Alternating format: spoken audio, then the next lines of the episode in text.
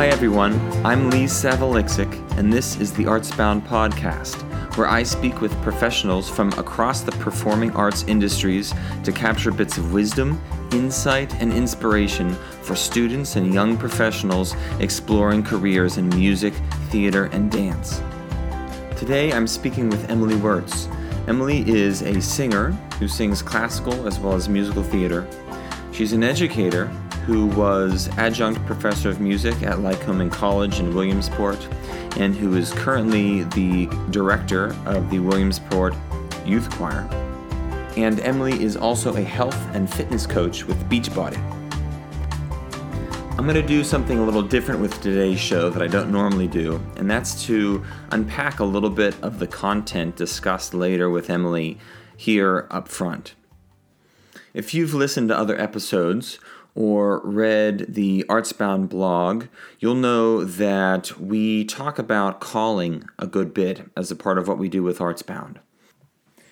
And when a lot of people hear the word calling, it's easy to conjure up this idea that your calling is one job, one profession, one type of work that you were born to do, and you either find it early in life or you find it later in life, or some people miss their calling. And um, but if you find it, you've you've got it, and that's what you do forever and always. And I think that that's a bit of a misconception. And what our calling actually is is a, a voice that we hear. It's a sense that we have. It's a uh, one of my other podcasts. Walt Straton calls it a tug. It's this this feeling that we are meant to go in a certain direction, and we have that always. We're always hearing it. We're always sensing it. We can resist it or ignore it, or we can answer that call and go in the direction that we feel we're being led. It's not necessarily uh, a single environment or a single job. Our calling could lead us to many different jobs, many different environments, but it's always a function of being in tune with our intuition, of listening to what our heart is telling us, and paying attention to the coincidences and the signs of what happens in our life that leads us in a given direction. 2020 is a year of transition and a year of redefinition. It's a critical time for listening to that inner voice. And I think that you will hear the spirit of that as both Emily and I share bits of our journeys in this episode. I hope you enjoy my conversation with Emily Wirtz. Hi, Emily. Hey, Lee. How's it going? It's good. Thanks for having me. Good. Yeah, absolutely. Uh, I'm psyched about this. So, uh, just to give listeners like a little bit of context um, about uh, how we know each other, we lived in the same city uh, in Williamsport and worked together um, in the context of Lycoming College and the Williamsport Youth Choir, where you were a professor and a conductor, respectively. Um, I played piano for some of your voice students. Um, I got some vocal coaching from you. Oh yeah. yeah, which was uh, which was fantastic, and um, and yeah, and so we did a, a handful of different projects together, and uh, so I gave it like a little intro about what you do in um, the opening for the show. But why don't you start by telling people like what what makes up your your professional pie, um, mm-hmm. so to speak, and um, and maybe also could you talk a little bit about your training? Um, sure. because uh, that's kind of specific uh, to some of the work that you do. Yeah. Yeah absolutely. So i like that. Professional pie. That's there are a lot of different ingredients to it. Um, yeah. and that is so I would consider myself, I don't put myself in one category of am I a teacher? Am I a performer? Um, am I a conductor? Am I a teacher? So I, one of my big loves is I, definitely am a teacher and, but I have loved choral music. And so I have, as, um, you mentioned the Williamsport Youth Choir and working with community um, kids in the community, uh, mainly grades five and up, um, but in choral music. And then but i'm also a voice teacher and we'll you know talk a little bit more about this when i talk about my training. Um, and at all levels I have taught, so teaching at Lycoming College and working with college students for the last nine years, um, but also have pretty consistently over the last probably 15 years had a private voice studio. Um, I don't right now, but that's for obvious reasons. yeah. um, because there is a pandemic and also because we have just recently moved. Um, but so teaching voice conducting, teaching choir, and on top of that, then also as a solo performer, um, have done a lot of singing myself and have lived both in a classical and musical theater realm. Um, have a love for um, both teaching and performing um, in both within both genres. So as far as my training is concerned, uh, my undergraduate degree is in music education, and I received that from Penn State back in 2005, and then went right into teaching um, public school. I was a 7th through 12th grade um, general and choral music, and I did the drama program and things like that. Um, and then, but I really, I always had a love for performing, and that was a really big part of who I was. So I went back to Penn State um, and got my master's degree in vocal performance and pedagogy. And so, not only learning about um, just how to be a better performer, but also how to teach singing, because I'd had a pedagogy course in undergrad, um, but really you know one class there's a whole lot that goes into singing. So um, to to learn in in greater detail and greater depth how to be a better performer and how to be a great um, teacher of singing. And so and then i stayed on actually for an extra year for a performance certificate. Um, i kind of felt like my own singing was not there was still some things that needed to be um, some some challenges vocally that i was having that i wanted to deal with and also just wanted to continue growing in that realm and i was kind of in a place of not knowing what was next um, so it was kind of a natural a natural thing to just continue that um, training for another year. Um, so that's been the, the, bulk of all of my training uh, professionally, um, as far as like a degree, has happened at Penn State um, over a fairly long period of time. Very cool. So um, I actually didn't know about the the performance certificate. Oh, yeah. Um, yeah, yeah. So one of the things that so I, I remember i think like learning that you were coming to williamsport and what's hmm. interesting um, is that i had a good friend who moved out of town right as you were moving mm-hmm. in town she mm-hmm. also graduated from the master's program of performance yep. uh, performance and pedagogy uh, the, the vocal program um, she was teaching at lycoming and there was almost kind of this like sasha sasha like moved away from williamsport and emily moved in and you yeah. had a really similar skill set and you ended up taking the position at lycoming that she had and um, mm-hmm and it was just interesting uh, like i just know that that program at penn state is really really thorough so like knowing that someone who was coming from that program like really was uh, knew a lot about the voice and had a significant background as a pedagogue um, how uh, how important do you feel like having that credential was for you in terms of like coming in and establishing yourself as a teacher? Um, the credential of having that that degree, kind of. Yeah. It's a good question. Um, I think it was really helpful that a lot of people teach without that pedagogy aspect of the degree and there are many great teachers who do mm. but i think that carries you know if especially when you're talking about teaching on the college level i feel like to to know that this person spent time like really digging into not just the performance aspect but the science and the the uh, teaching techniques behind that. I i don't know how helpful that was as far as like getting me to that job um but I would imagine, like for me, now that I have taught there for the last nine years, if somebody was coming in, I would be thrilled if I saw that this person had had, um, you know, some ex- some extensive training and actually learning the science of how the voice works, um, and all, and kind of what goes into that. So I do think I think that was probably helpful. Um, because clearly I had invested my time and energy not only in learning about singing, but learning about how to teach singing. Yeah. So, as you mentioned, you just relocated in the middle of a pandemic. Yep. um, and uh, the the impetus for your move was is your husband's job, right?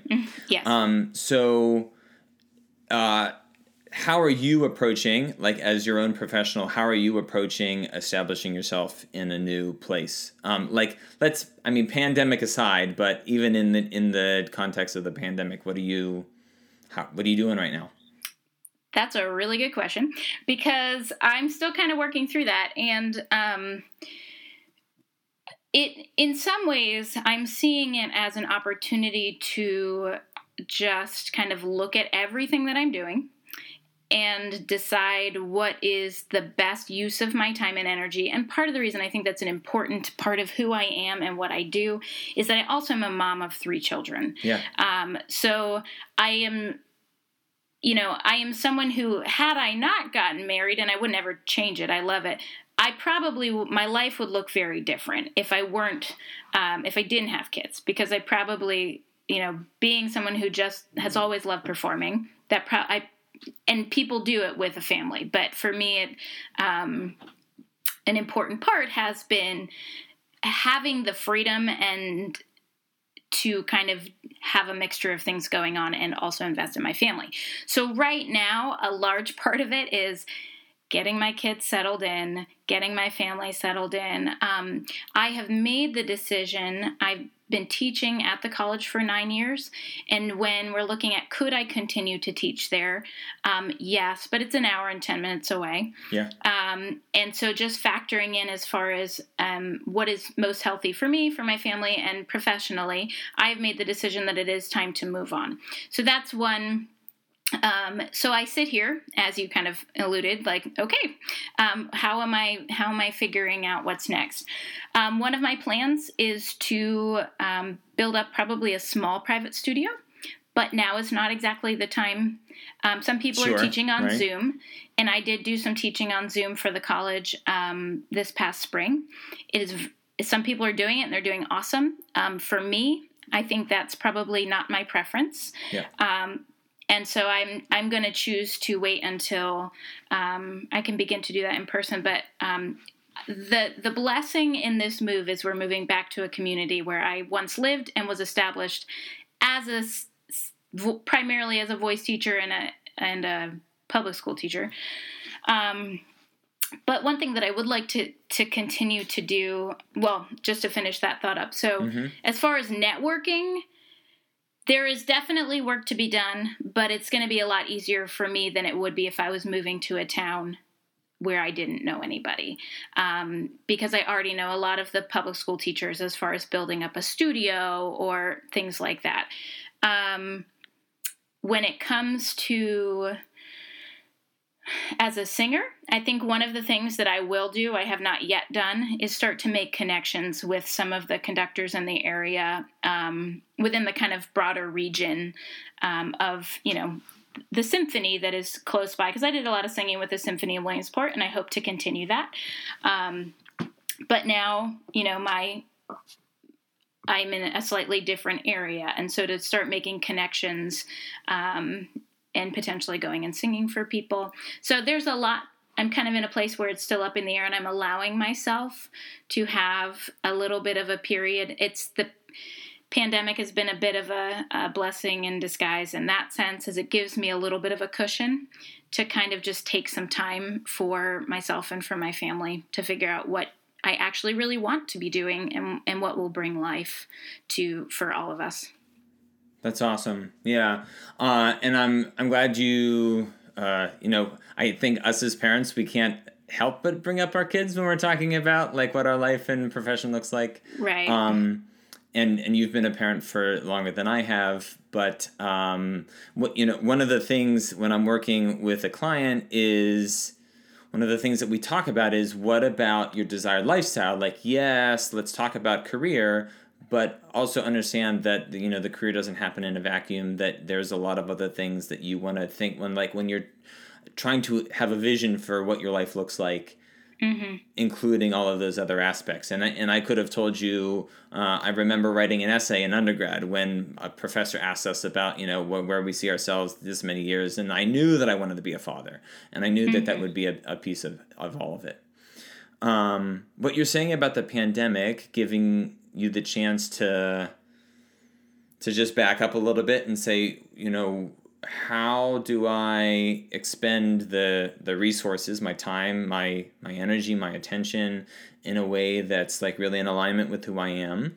Um, I'm recalling recalling a conversation that we had, uh, I think, before my family left Williamsport, where you were maybe going through something similar, and I remember you saying like, "I've learned that I really like conducting, and I really like." I think one of the other things was like solo performing. Mm-hmm. And then there were some other things that you said, you know, I I do well at these things and I enjoy them well enough, but they aren't the things that really like light me on fire. Mm-hmm. And mm-hmm. um and so I guess all of all of those things like considering all of those things, uh how do you how would you talk about like how you've gone about designing like looking and pruning where you need to prune but yeah. also like taking on new things that are exciting like we haven't talked about it yet but you also do coaching through beachbody which is right. another part of what you do professionally it's it's yeah. not a musical thing but it's still relevant um, yep. to this conversation i think mm-hmm.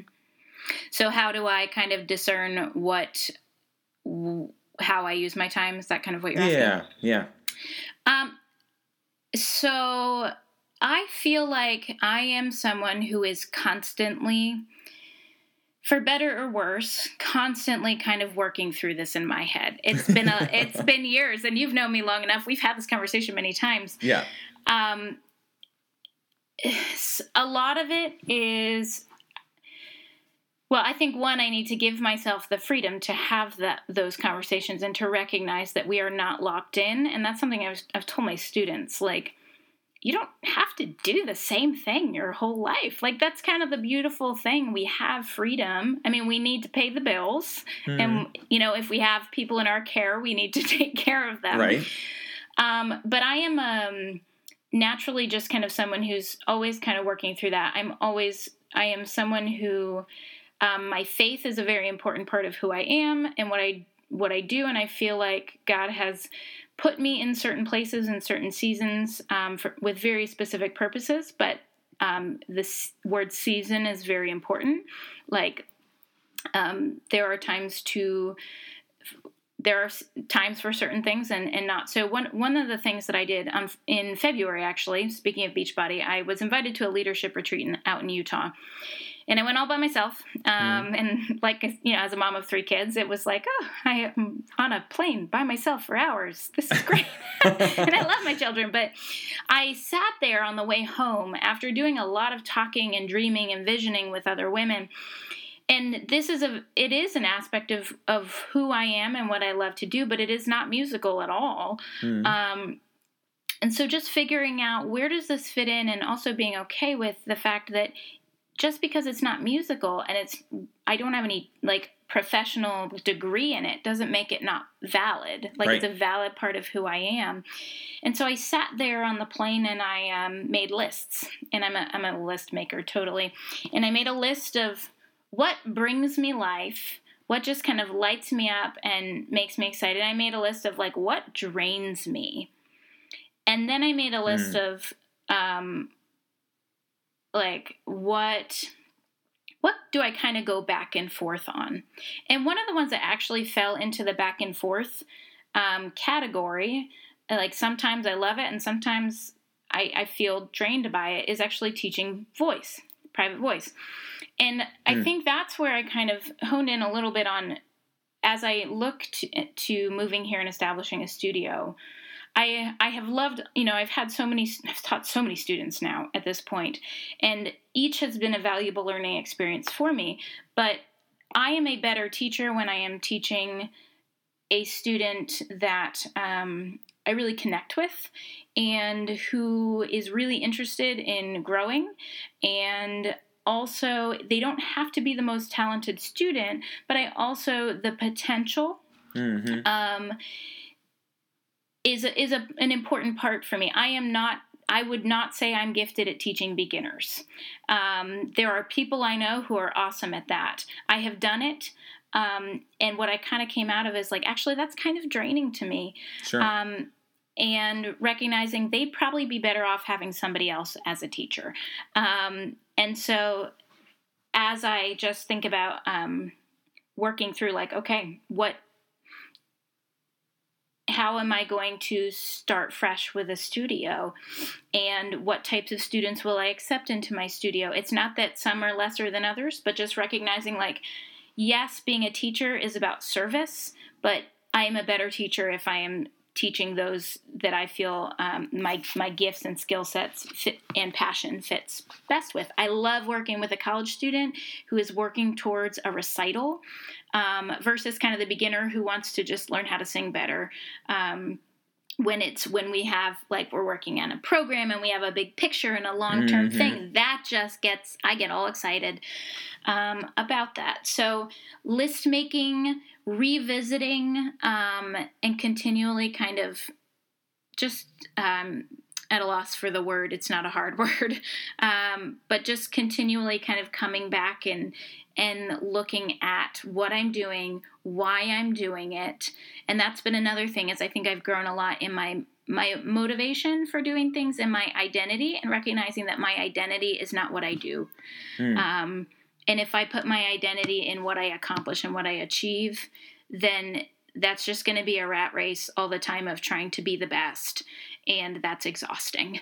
Um, so instead, really kind of you know, recognizing that my value is on a much deeper level than what I achieve, and so that I'm not making my decisions for what I pursue based on what I think is going to make me valuable, if that makes sense. That's huge. Yeah, that makes, and I actually I got goosebumps as you were saying it. it it's just I think the whole concept of identity like I I I wrestled and struggled so much with identifying as a public school teacher and mm-hmm. when yep. I felt like that work wasn't really in alignment with who I was anymore it really took a lot out of me and really challenged um my whole like my sense of self uh, mm-hmm. at, at some level um, you know, not like maybe way down at the very core, but at some level, it was really a, a challenge for me.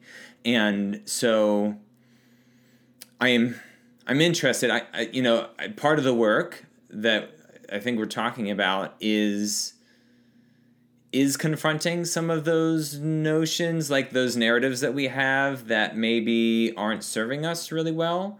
And so I'm curious, like for me, I I drew a sense of pride and a sense of of service was the word that you used out of out of being in that role. And so I felt like if I were to leave that role that I would be disappointing others, that I would not be as like upstanding as a person uh, or like have the integrity because I you know was so kind of committed and bought into this profession. Um, do you have you is that a, a, part of your thought process or are there other gremlins thought gremlins that you have struggled I, with? I think a big one for me was and this is a big area of growth for me in the last few years is feeling like teaching at the college level was like uh, the thing. The thing and i'm doing this and i have this t- title or whatever um, and that I can't not do that because then I'm not going to be like, um, as somehow I felt like that gave me some validity. I don't know. Prestige. Um, yeah, sure. Yeah, yeah, exactly. Yeah, yeah.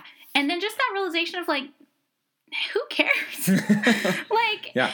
really, when all is said and done in life, it matters less where I worked and you know what title I had. I am, um, if anybody is familiar with the Enneagram, I'm an Enneagram three, which um, is kind of the achiever, and so that need to achieve and to impress and the motivation. And so that's an area where i've really kind of grown a lot is being okay with less doing and more being. I'm a work in progress. Um, some days i really stink at that. Uh, but just really starting to look at more um, not it that that just drives you to this big old rat race and a lot of competition. And i think that's a challenge of being a performer and a musician. There's a lot of us who are you know there's a lot of perfectionism there's a lot of comparison there's a lot of um, but it comes down to like what's my motivation for doing all of this? Does it bring me life? And you know because if i'm doing the things that light me up and get me excited everybody else who crosses my path is going to be better off because I'm doing those things. And that's where like doing the health and fitness coaching through Beachbody. Um, and then I also like I'm part of a, um, a, women's ministry equipping and empowering program called Empower. Um, to, again, not related to music, but both of those things have have made me recognize. I think part of what I love about teaching is equipping and empowering people to really live into who they were created to be. Um, and that's what I love about teaching is when a student really like realizes what they're able to do, realizes what they're capable of. Um, and so digging a little bit deeper than just what am I good at and what do people affirm me for. But, um, and I feel like this is a lifelong process. I'm 37 and still like, what do I want to do with my life? Like, it's, it, I think there's freedom if we allow it to be freeing of, I'm going to take this step now and do this thing and it will serve me and others for a season. And I may be here. Some people, you know, they they teach and they they're in the same job for many many many years decades even and that's where they need to be. Mm-hmm. and others it's kind of more of um you know a journey from one thing to another. Yeah. I'm so glad that you've said that because i think that the people that are most visible to us in a lot of ways are the ones that that you can look at them and point and say they were just born like they came out of the womb ready to be on stage. Or, yeah. you know, they do this YouTube, you know, they know how to market themselves. It's like totally second nature. Um, and I know for me personally, um, I I used to look at people that like knew what they wanted and um, and really struggled with with envy or feeling like you know some people like want just know what they want and and maybe I just will never have that. And um, will spend my whole life kind of like wandering and and never and then and then there's a sense of regret that comes in that says like you know what if I what if I never figure out the thing that I was that I was born to do? Um, but I feel like the more that I'm learning there are people who this is their thing and they knew mm-hmm. it from the from you know the one. time they were whenever and yep. and and here they go um, versus people that are a little bit more um, they there's a sense of wayfinding about what we do and yeah. um, and in some ways we we have to constantly like you're saying kind of pare and say okay well this is this is draining this is life giving. I think I'm getting I'm getting closer to what I you know mm-hmm. where I'm kind of channeled to be. But this is my journey. You know, my journey was not to figure it out at age eight that I was meant to do this.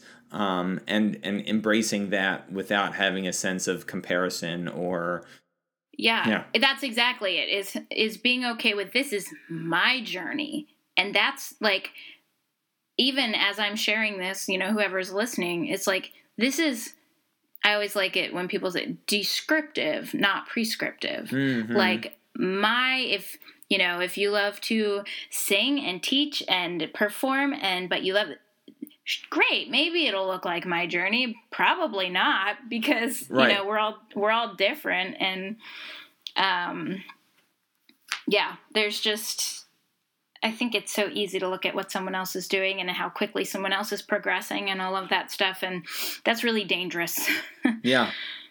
Well, and it's n- normal but it's dangerous Yeah, and it's interesting because you know the the work as a coach. Uh, you know, I truly believe that everyone has something at their core that's driving them to bring into the world something that only they can bring. And that could lead them to one job, but it could also lead them to many, many different jobs. yep And a lot of this process is kind of uh, like s- releasing, surrendering into that, as opposed to like going out and like trying to force it. Um, but at the same at the same time, like embracing that, like it might not be certain. Like the clarity that you gain might be the fact that you need to embrace uncertainty yeah right, right? um, and Darn it. uh, we'll get right back to my conversation with Emily. I just wanted to take a moment and express appreciation for her comment about comparison. It can be very natural when we are searching for our own calling to look at the lives of others and say, What are they doing? Uh, do I like this? Do I not like this? And that is really natural to do. In fact, it's what this podcast is all about. The danger comes when we say, My life doesn't look like this other person's life. Something must be wrong with me.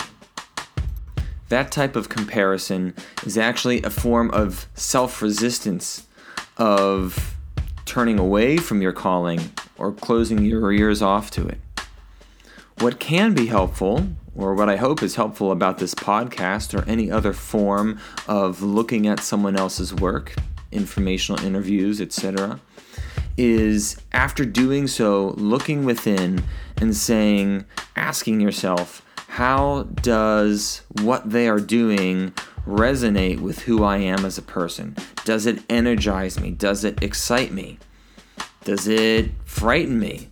Does it not really do very much at all? This is the process of listening to and responding to your calling. If you're interested in exploring what that means for you personally, learn more by visiting artsboundcareerdesign.com. Now back to my conversation with Emily.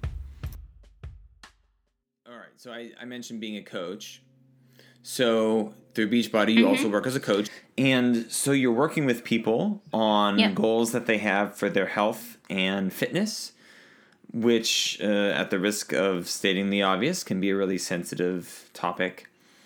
And I'm just thinking that similar to this idea that people might have of they have this one ideal career that they're meant to live, um, as a society, we have this image of what health mm-hmm. looks like.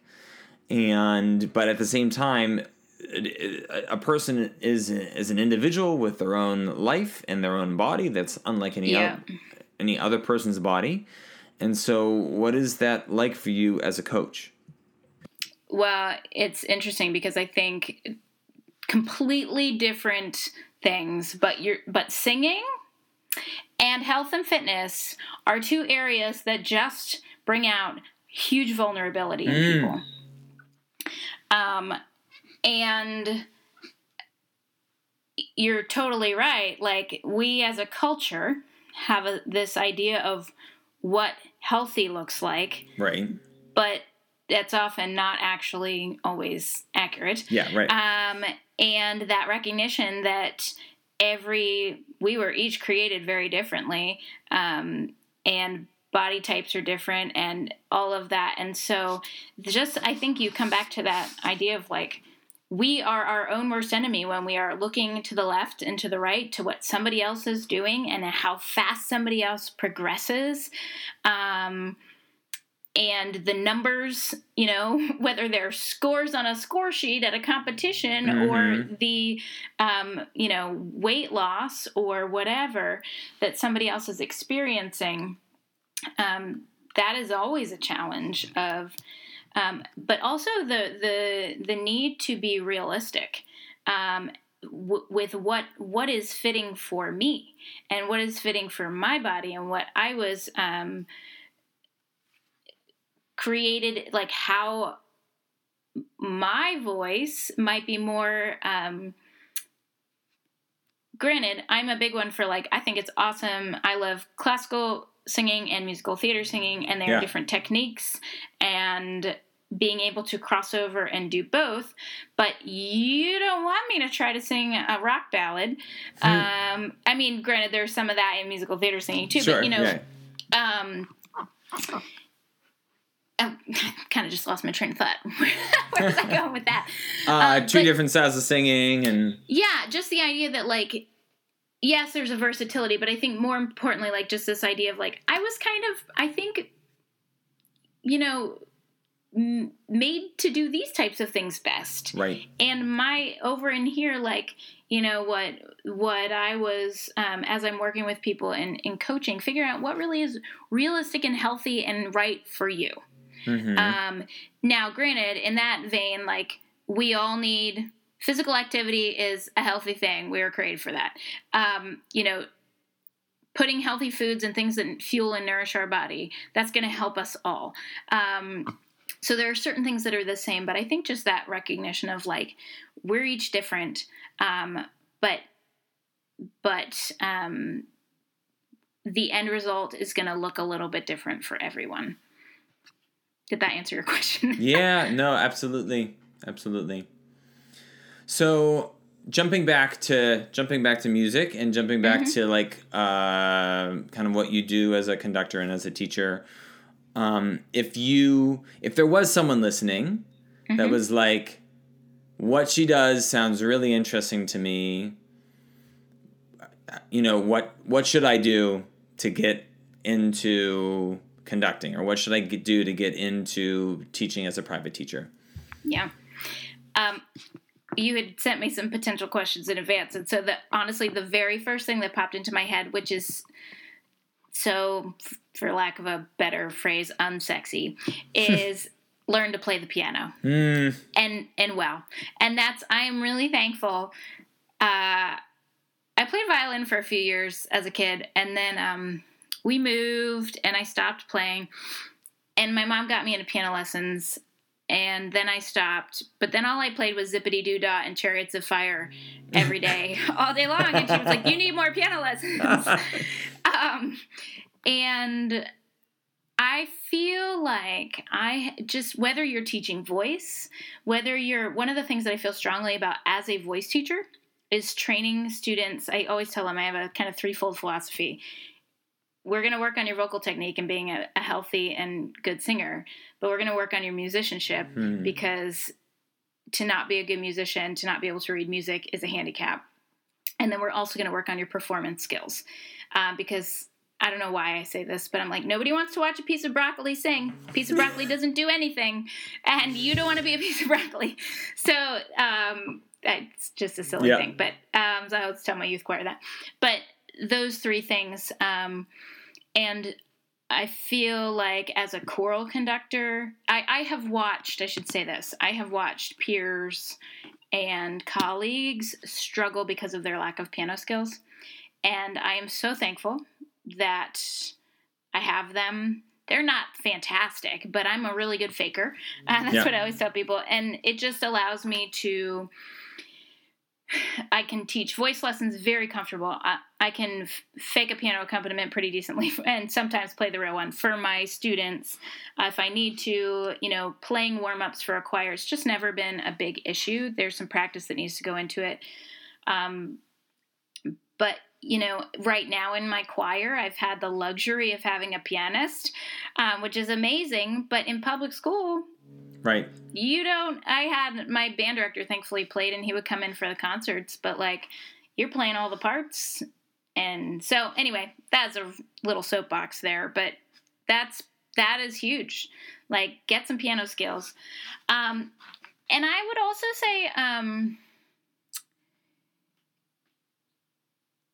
be willing to get uncomfortable and do things that um, allow you to grow in areas where you don't feel like you're the best.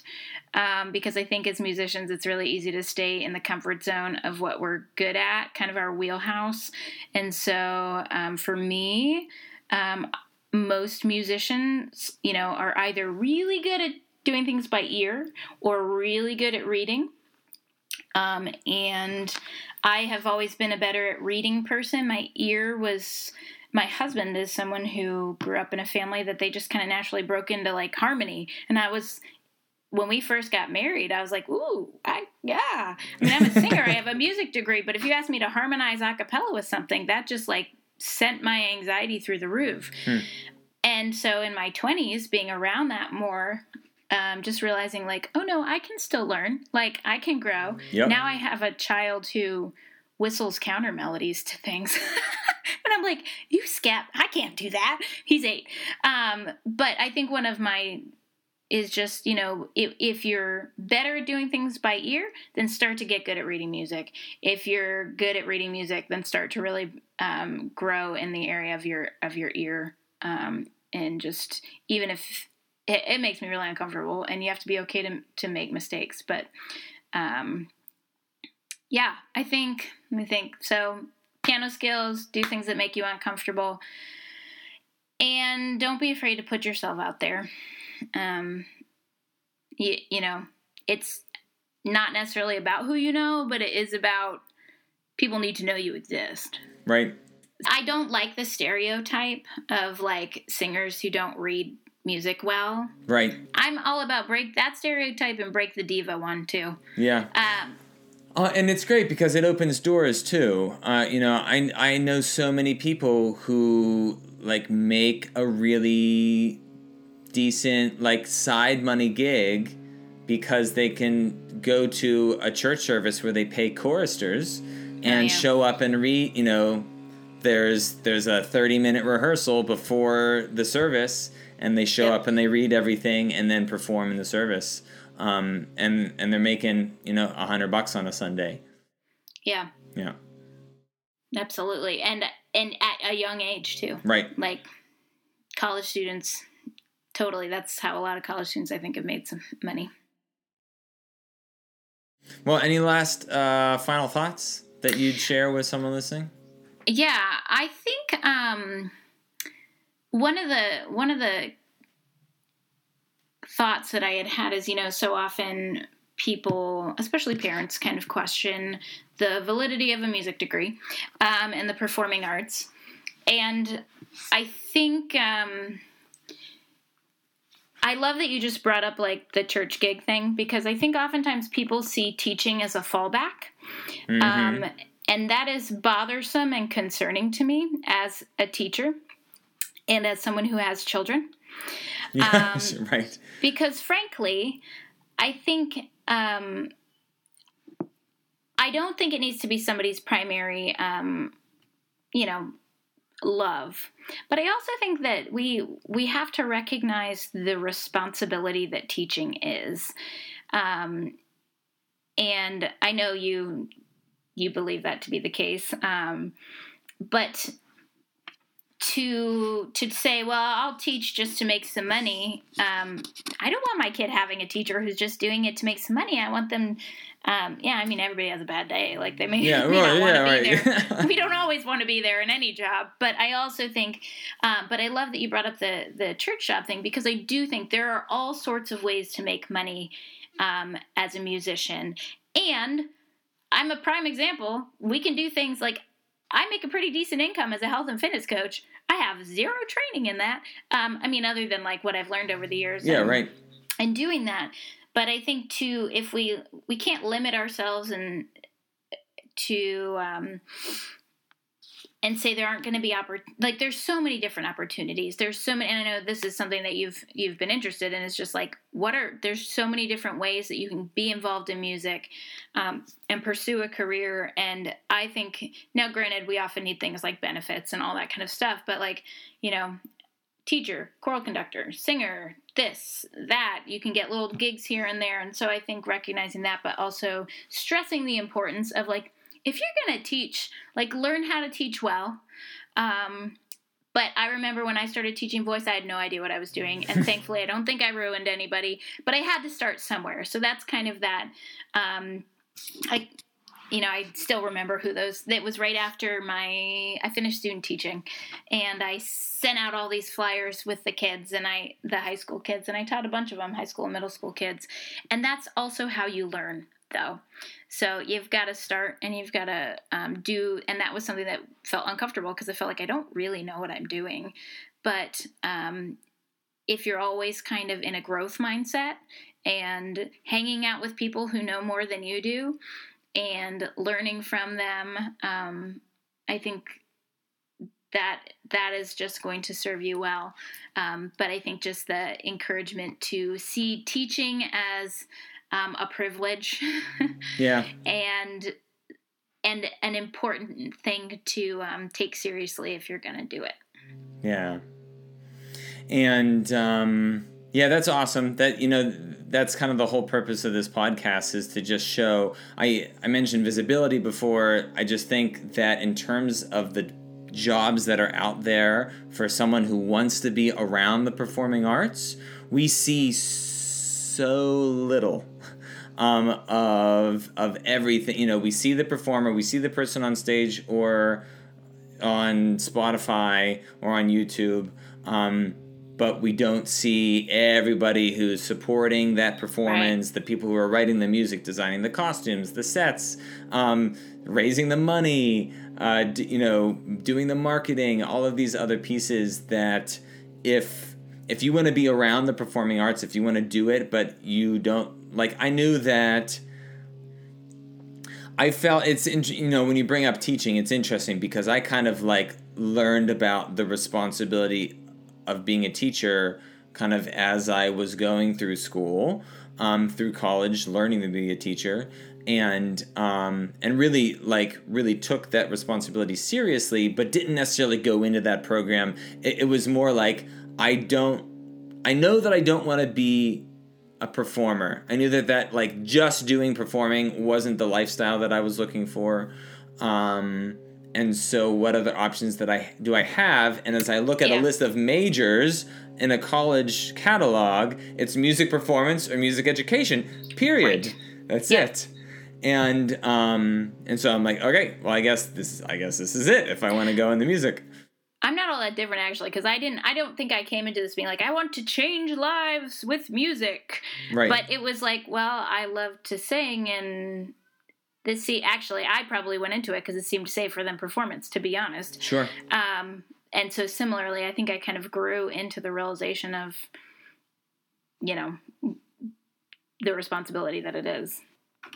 Yeah and there's just there's something one thing that keeps coming up with so many of the conversations that I've been having as a part of this podcast is like there is a spot in the arts for everyone regardless yeah. of of like what your your actual performance giftedness is. Um, like you have you have skills and a gift and a niche that you can find. Um, like the the industry is broad enough that you can find it well, and I think that's an important point because I do run into a lot of singers who love to sing and they love musical theater and they just want to do it so bad.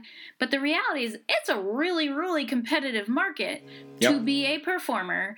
And so, not to be Debbie Downer, but like, not everybody's going to get to do it. And if you're not, that's one of the things that I often say is like, okay, these are kind of, there's this if you really want to go for it and and you're finding you're not getting in and not getting in and not getting in maybe you should keep going and and for some people there's some great stories of people who persevered yep. but it might also just be a sign that like it's not that you're in the wrong area, but I there might just be something that's just, you know, within that field that you can continue to be a part of theater, but in a different way and it's still going to bring you life and you're going to have a great knowledge and a passion for it but maybe that's you know i think being open to just the possibility of of a variety of mm-hmm. options I had Tess Marshall on the show, and she, oh, yeah. yeah. and and she said